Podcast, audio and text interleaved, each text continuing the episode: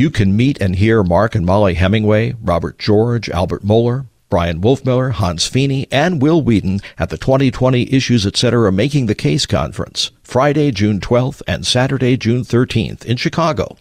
For more information, visit issuesetc.org or call 618 223 8385. The 2020 Issues Etc. Making the Case Conference, June 12th and 13th at Concordia University, Chicago.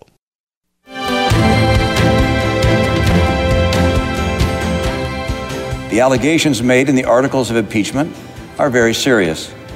As a senator juror, I swore an oath before God to exercise impartial justice. I am profoundly religious. My faith is at the heart of who I am. I take an oath before God as enormously consequential. I knew from the outset that being tasked with judging the president the leader of my own party, would be the most difficult decision I have ever faced. I was not wrong. That's Utah Senator Mitt Romney speaking yesterday about his reasons for voting to convict President Donald Trump on the first article of impeachment. He is, of course, a Mormon, a member of the Church of Jesus Christ of Latter day Saints. That's the faith he is talking about there. Some have made a connection here from dot to dot. In particular, the Los Angeles Times has the headline Was Mitt Romney's vote the fulfillment of a Mormon prophecy? They're speaking there about a prophecy allegedly made by Joseph Smith, Mormonism's founder, called the White Horse Prophecy. Greetings and welcome back to Issues Etc. I'm Todd Wilken. Thanks for tuning us in live on this Thursday afternoon, the 6th of February. Bill McKeever of Mormonism Research Ministry joins us to talk about Senator Mitt Romney and Joseph Smith's White Horse Prophecy. A little later, we'll view the movie Jojo Rabbit with Pastor Ted Giese. Then we're going to go through listener email and the Issues Etc. comment line. That email address, talkback at issuesetc.org and the comment line 618 223 8382. Joining us to talk about Senator Mitt Romney and Joseph Smith's White Horse Prophecy, Bill McKeever, founder of Mormonism Research Ministry based in Draper, Utah, author of several books, including In Their Own Words, a collection of Mormon quotations, and Mormonism 101. Bill, welcome back. Hey, good to be with you. What was the White Horse Prophecy of Mormonism's founder, Joseph Smith? Well, it's controversial mainly because its pedigree goes back to two Latter day Saints, a guy by the name of Edwin Rushton and another one by the name of Theodore Turley. These two gentlemen said that they personally heard Joseph Smith, the founder of Mormonism, give this alleged prediction, but it was at his home, and the date for it was around, they say, May 6th, 1843. So it's about a year before Joseph Smith is killed at Carthage jail. One of the reasons why I think it is very controversial naturally within Mormon circles is because if you read the prophecy as it's been handed down over the years, it contains a lot of information that just seems a, a bit outrageous. Uh, you know, such uh, as there's going to be a revolution in the United States, and that's going to leave the country without a supreme government, and you're going to have to find peace in the Rocky Mountains and things like that. And because there's a lot of things that clearly I think most Mormons would even find trouble with, they tend to distance themselves from it. And because it wasn't given in a public setting, also, I think, gives a lot of Latter day Saints a perhaps a legitimate excuse to excuse it because it was never presented before the membership. In fact, at the time, hardly any of the members even knew that Joseph Smith said this. But having said all that, a lot of leaders in the church and a lot of Latter day Saints have referred to phrases in the prophecy which shows me that it's still somewhat alive and well. Now, when it comes to Mitt Romney's recent decision, that becomes even more questionable because one, Mitt Romney went on record, I think it was back in 2007, where he claimed that he didn't place a lot of credence in the prophecy. So I don't think Mitt Romney would be looking at himself as being a fulfillment of it if he doesn't really believe it's a legitimate statement made by his prophet. You also have a problem with the fact that Mike Lee, who is also a fellow Mormon and a senator from Utah, who voted just the opposite of Mitt Romney. So, which one's voting for God and which one isn't now becomes the spiritual question of the day. And of course, naturally, it's your politics that is going to guide how you view Mitt Romney's decision. If you're a Latter-day Saint that, of course, was looking forward to seeing the president, you know, removed from office, they're going to see Mitt Romney's decision as being, in their view, helpful and maybe perhaps a partial fulfillment. If you're not of that view, naturally you're going to see Mitt Romney actually violating what the White Horse prophecy is supposed to be predicting. What was the content of, of the prophecy? What did, let's say for the sake of argument, what did Joseph Smith predict? Oh, it's a pretty long prophecy. I don't have the whole thing up in front of me, but it does make a statement in it that has been used by several leaders, as I said. Well, let me give you an example. It was in 1855 when Brigham Young made the comment that the Constitution of the United States is going to hang, as it were, upon a single thread, and that they will have to call for the Mormon elders to save it from utter destruction. And they will step forth and do it. Now, that can be found in the Journal of Discourses, Volume 2, page 182. That phrase, the Constitution hanging by a thread, is found in the White Horse Prophecy. That is the statement that I have found is probably most often quoted from it. And there are many Latter day Saints, as you can imagine, who do believe that there could be some legitimacy, at least in that phrase, that if our government starts to go in the wrong direction, that a Mormon, whoever it may be, could be part of the fulfillment of that part of the prophecy. Now, you run into some problems with this if you're a Latter day Saint because you can't just pick and choose certain parts of it and claim that to be legitimate and the other parts not to be legitimate. If Joseph Smith made these statements, you would think you would have to take it as a whole document and not just pick out what you like and reject what you don't like. And so that's where the controversy lies. So you have a lot of Mormons that would just plan they don't want to have anything to do with it. Joseph F. Smith, the sixth president of the church, he had some very harsh criticisms of it. But then you have other guys like Ezra Taft Benson that did seem to quote from it. And I don't think Benson himself would have gone with everything that was in that particular document or statement, but he certainly seemed to pick and choose what he liked from it. Many are not aware that Joseph Smith actually ran for president of the United States. Tell us about that. Yeah, he did. Just before he was killed, he announced his presidency, and naturally, he was probably expecting to get a lot of votes from his followers, and that's to be expected if they look to him as being a prophet. Uh, of course, that never happened because he was killed at Carthage Jail on June 27, 1844. But I'm sure he was hoping if he could gain such a position to use it to further the cause of his church. But we'll never know because it never happened. What were his aspirations there? I mean, it takes, even back then, it took an ego or at least a plan to run for the United President of the United States. Yeah, I don't think Joseph Smith was lacking in ego. There are statements that we have from him that shows that he probably did have a pretty big ego. And of course, you're right to to run for something like the president of the United States. You would think that would have to be an element in your personality that would help you get to that position. But I think Joseph Smith really felt that God had ordained him to what eventually bring the United States into some kind of theocracy. There, you know, there are statements to that effect. The chances of that happening are, are pretty slim to none.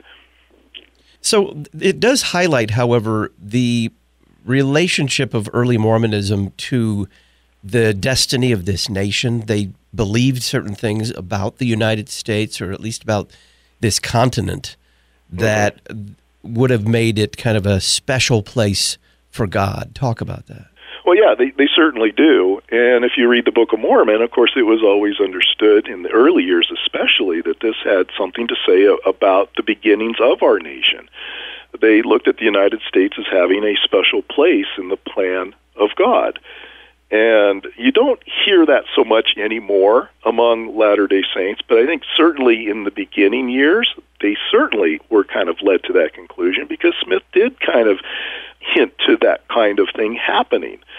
And this White Horse prophecy, you can understand, even though most modern Mormons would want to look at it as nothing but mere folklore, you could see why something like that could bolster that kind of position because they really felt that God had ordained their church to not only to be a, a religious power but also a political power also.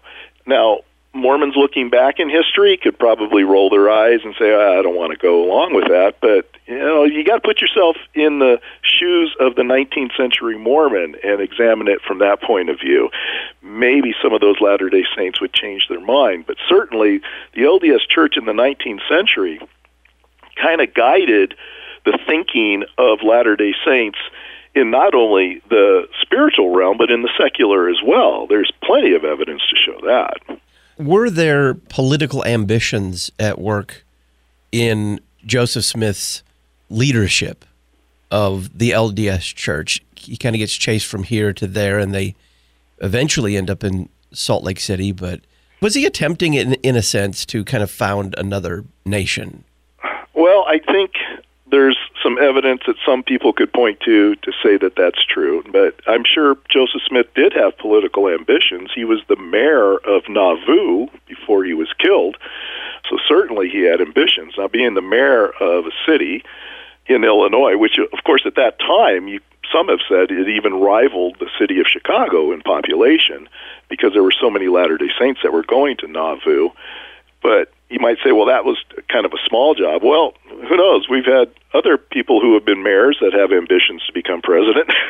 so it's not like that's impossible. But I certainly do think Joseph Smith did have political ambitions, and I think that proves it.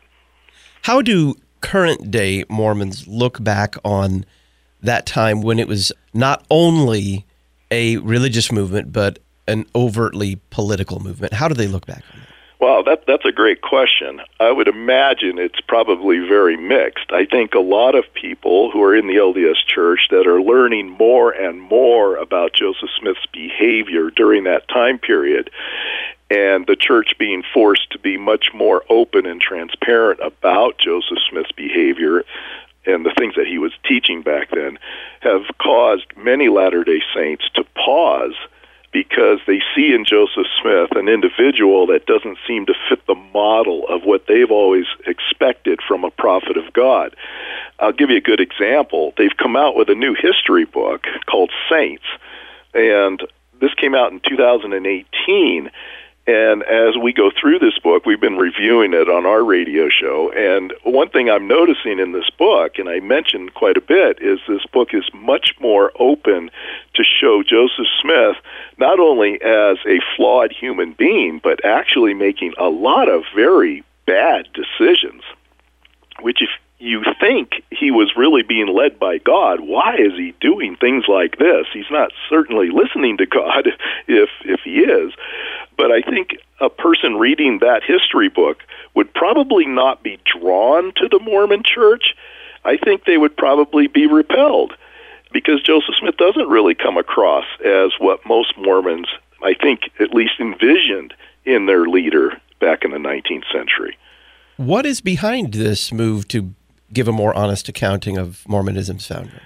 I think they're forced to. I really do. I think they're forced to. The internet, they've admitted, is causing them a lot of difficulty because they just can't ignore the information that's out there right now.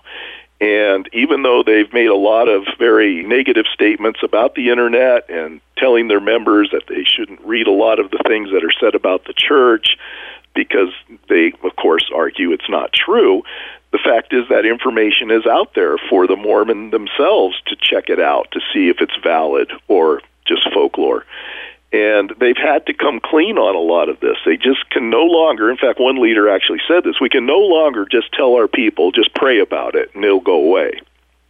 They know they have to deal with this.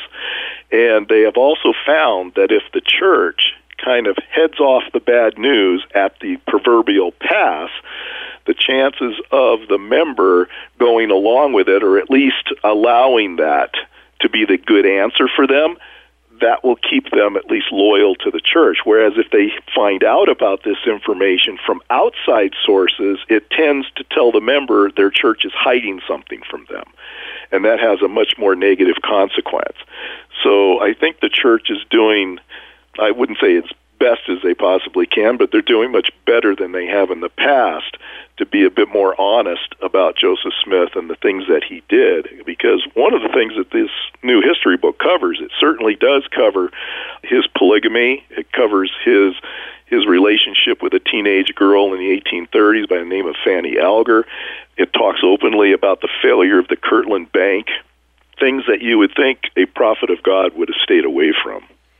In his recent statement, Senator Romney not only talked about his vote, but he talked about the motivation behind his vote. And I think he called himself deeply religious or something to that effect, and right. how central his religion is to him. How did you understand those words? Well, I, I think what he was trying to imply is he searched his heart. Okay, this is what we hear a lot of Latter day Saints will say. And probably he would say, well, it's through a lot of prayer, maybe. Uh, I don't think he mentions that word in that statement. But I think we have to put it in its context. A lot of Latter day Saints, they're a very praying people. I get that. They're a very sincere people. But let's not set aside the fact that a lot of Latter day Saints feel in their heart that, for instance, Joseph Smith was a prophet of God.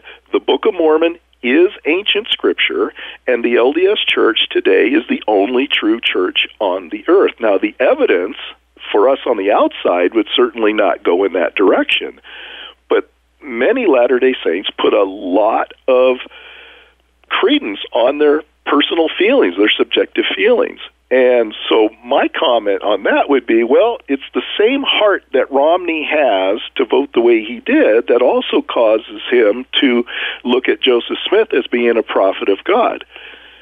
That's going to always be controversial because you have people looking at this from different worldviews. I mean, even when it comes to the voting on Article 1 to convict the president, that is looked by many other people as being the wrong decision depending on their worldview. Politics gets into this, and this is why I think we need to be very cautious in judging people, perhaps, and even in the decision making process that a lot of people make.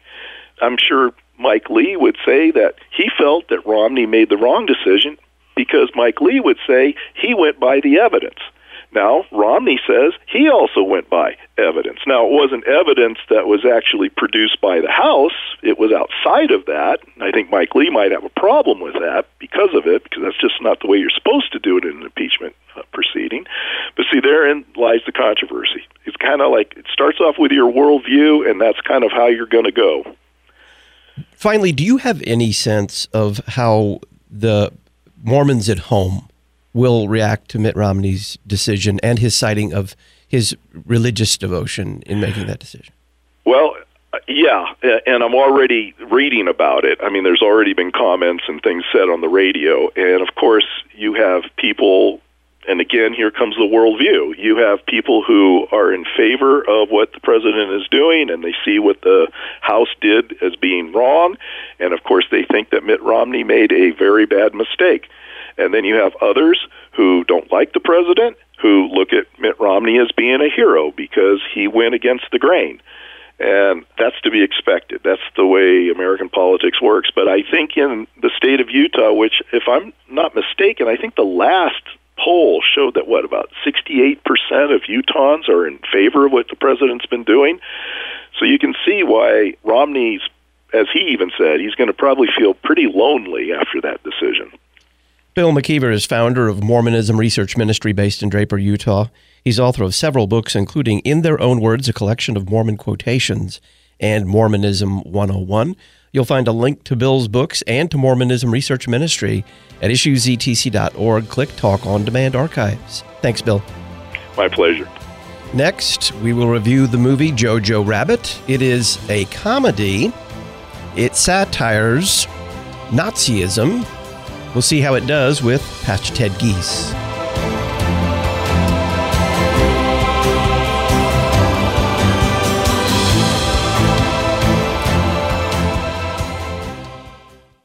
The Simply Classical curriculum for special needs moves at my child's pace and gives her exactly what she needs.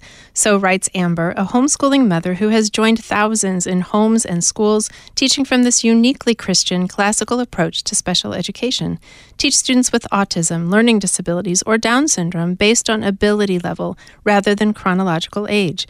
Use promo code LPR20 today at classicalspecialneeds.com. Classicalspecialneeds.com. Would you like to help a college or seminary student attend the Issues Etc. Making the Case conference? You can purchase a conference scholarship for a contribution of $135 to Issues Etc. You can donate online at issuesetc.org slash scholarship, or you can make a $135 check payable to Issues Etc., write scholarship in the memo line, and send it to Box 83, Collinsville, Illinois, 62234. Defending the faith teaching the truth. You're listening to Issues, etc. I believe in one God, the Father Almighty, maker of heaven and earth, and in Jesus Christ, his only Son, our Lord, who was conceived by the Holy Spirit. Ad Crucem has crafted a series of posters to put what we believe, teach, and confess on display. See our Luther's Daily Prayers, the Apostles' Creed, Nicene Creed, Liturgical Calendar, John 1 in Latin, and coming soon, the Athanasian Creed. Visit adcrucem.com. That's A D C R U C E M.com. Morning star, morning star, Listen to the best of the church's music for the Epiphany season at LutheranPublicRadio.org.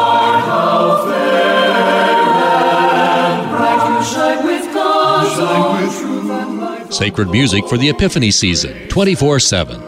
LutheranPublicRadio.org.